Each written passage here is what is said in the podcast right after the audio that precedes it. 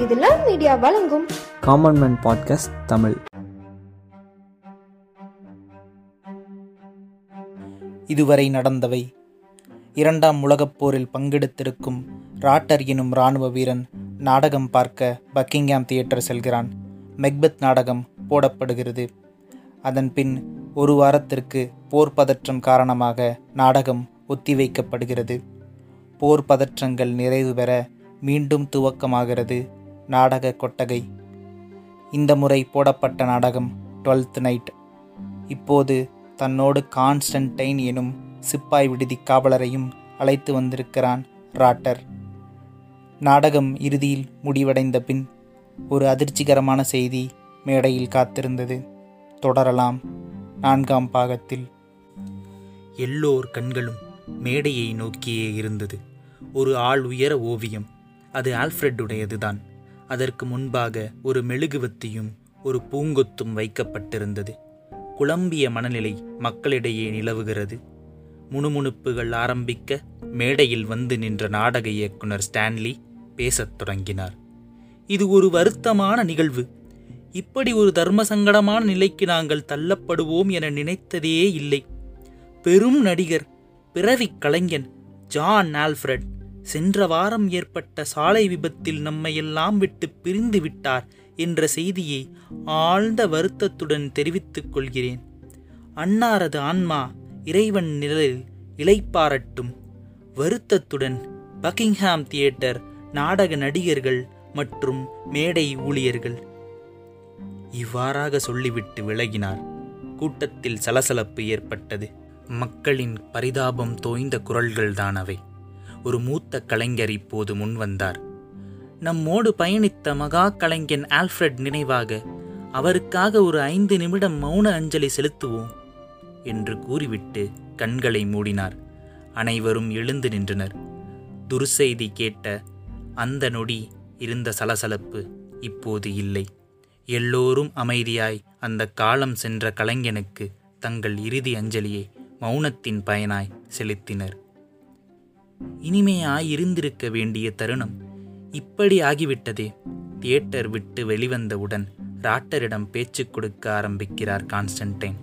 ஆனால் ராட்டரிடம் இருந்து வந்த பதிலோ மௌனம் மட்டுமே. அவன் ஏதோ சங்கடப்படுகிறான் என கான்ஸுக்கு புரிந்து போனது. அதையே நினைத்து வருந்தாதே ராட்டர்?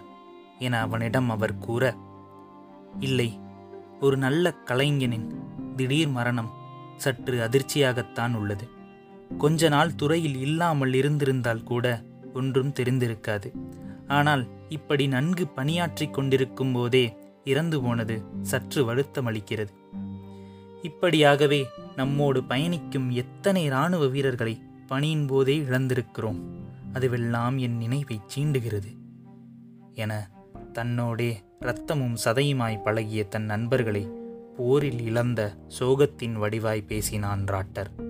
அப்போது அவ்விடம் நடந்து சென்று கொண்டிருந்த மைக்கேல் டன்கிரனை பார்த்த மாத்திரம் ராட்டர் வாருங்கள் போகலாம் சார்ஜன் கண்களில் பட்டுவிடப் போகிறோம் என்று கூற அடுத்த வினாடி ஏ மைக்கேல் எப்படி இருக்கிறாய்? என சத்தமாய் கூச்சலிட்டார் கான்ஸ்டன்டைன். சடாரண திரும்பிய சார்ஜன் டங்க்ரன் அவரை நோக்கி வர என்ன இப்படி செய்து விட்டீர்கள்? அவர் இங்கேதான் வருகிறார் மாட்டினேன் என்று ராட்டர் பதறினார். வந்தவர் கான்ஸ்டன்டைனை பார்த்து அடித்தார் ஒரு கம்பீரமான சல்யூட். ராட்டருக்கு ஒன்றுமே புரியவில்லை. ராட்டர் சார்ஜென்ட்டை பார்க்கும்போது அவன் முகம் எப்படி இருக்குமோ அதே போல்தான் கான்ஸ்டன்டைனை பார்க்கும்போது சார்ஜென்ட்டின் முகம் இருந்தது. மிக்க நலமுடன் உள்ளேன் கேப்டன் என சிப்பாய் தொழியில் கூறலானார் சார்ஜென்ட் டன்க்ரன்.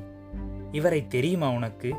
என்று ராட்டரை காட்டி கேட்க சார்ஜென்ட்டின் கண்கள் ராட்டரின் பக்கம் திரும்பியது. அவர் ராட்டரை மட்டும் கவனிக்கவில்லை. ஒற்றை காலற்ற கான்ஸ்டன்டைன் அவன் தோலை இறுக பற்றியிருப்பதையும் அவன் அவரை தாங்கி பிடித்து கொண்டிருக்கிறான் என்பதையும் சேர்த்தே கவனித்தார். பின் ஒரு நிமிடம் சுதாரித்து கொண்டு தெரியும் இவர் என் குழுதான் என்று கூற அதற்கு இவனை சாதாரணமாக எடை போடாதே மைக்கேல். இவன் என் மாணவன். அப்படியெனில் திறமைசாலி என அர்த்தப்படுகிறது சரியா? என்று கேட்டார் கான்ஸ். நிச்சயமாக கேப்டன் என்று அடுத்த நொடி சார்ஜென்ட்டிடமிருந்து பதில் வந்துவிட்டது. சிரித்தபடியே ராட்டரை பார்த்தார் கான்ஸ். அப்போது ராட்டருக்கு என்ன சொல்வதென்றே தெரியவில்லை. ஏதோ தயக்கத்தோடு டன்கிரன் நிற்கிறார் என்பதை கான்சால் உணர முடிந்தது. நீ அவசரமாக எங்கோ செல்ல வேண்டும். உன் தயக்கம் பதட்டமெல்லாம் எனக்கு அப்படி காட்டுகிறது. சென்று அமைக்கேல் வாய்ப்பிருந்தால் மீண்டும் சந்திப்போம். இந்த வார்த்தைகளை கேட்ட மாத்திரம் ஏதோ இறுக்கம் போனது போல் டன்கிரன் முகம் மாறியது.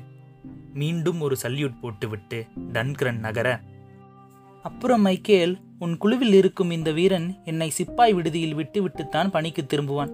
சற்றே நேரமாகும். முதியவனுக்கு உதவுவதும் கூட இவனது கடமைகளில் ஒன்று. அவனை கடிந்து கொள்ளாதே என்று கான்ஸ் கூற நிச்சயமாக என்பது போல் தலையசைத்தார் மைக்கேல் டன்கிரன். இடத்தை விட்டு நகர்ந்தால் போதுமென விடுவிடுவென நடக்க ஆரம்பித்தார் சார்ஜென்ட் அவரின் நடையின் வேகத்தை அவர் பூட்ஸ்களின் சத்தமே காட்டிக் கொடுத்து விட்டது. இவை அனைத்தையும் புரியாதபடி பார்த்த ராட்டர் நீங்கள் நீங்கள் என்ன பணி செய்தீர்கள்? என்று அச்சத்துடன் கேட்டான். நான் குரூப் கேப்டனாக பணியாற்றினேன் என்று கம்பீரத்தோடு சொன்னார் கான்ஸ். ராட்டனின் முகமாற்றம் குரல் மாற்றம் என எல்லாமே அவன் ஏதோ அச்சப்படுகிறான் என்பதை காட்டிக் கொடுத்தது. ஏன் இந்த மாற்றம் ராட்டர்? என்று கான்ஸ் சிரித்தபடியே கேட்டார். உங்களிடம் ரொம்பவே வாய் கொடுத்து விட்டேன். தவறுதான் மன்னியுங்கள் என்று பயந்தபடி ராட்டர் கூற இப்படியெல்லாம் என்னை அந்நியமாக்காதே ராட்டர். எப்பொழுதும் போலேயே என்னுடன் நீ பேசு. அதுதான் எனக்கும் பிடிக்கும். உன்னைப் போல் யாரும் என்னுடன் பழகுவதில்லை என்று கான்ஸ் கூறினார். இதை கேட்டபின் ராட்டரின் முகம் சற்றே மாறியது. என்னிடம் ஏன் நீங்கள் சிப்பாயாக பணியாற்றினேன் என பொய் கூறினீர்கள்? என்று உரிமையோடு கோபித்துக் கொண்டான். நான் கேப்டனாக இருந்தேன் என்று கூறியிருந்தால் நீ என்னோடு இப்படி பழகியிருப்பாயா என்ன?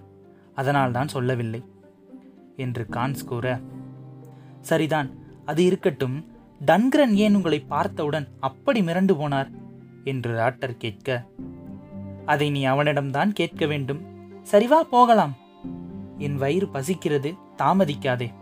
என்றவுடன் இருவரும் கான்சின் மோட்டார் சைக்கிளில் அமர்ந்தனர்.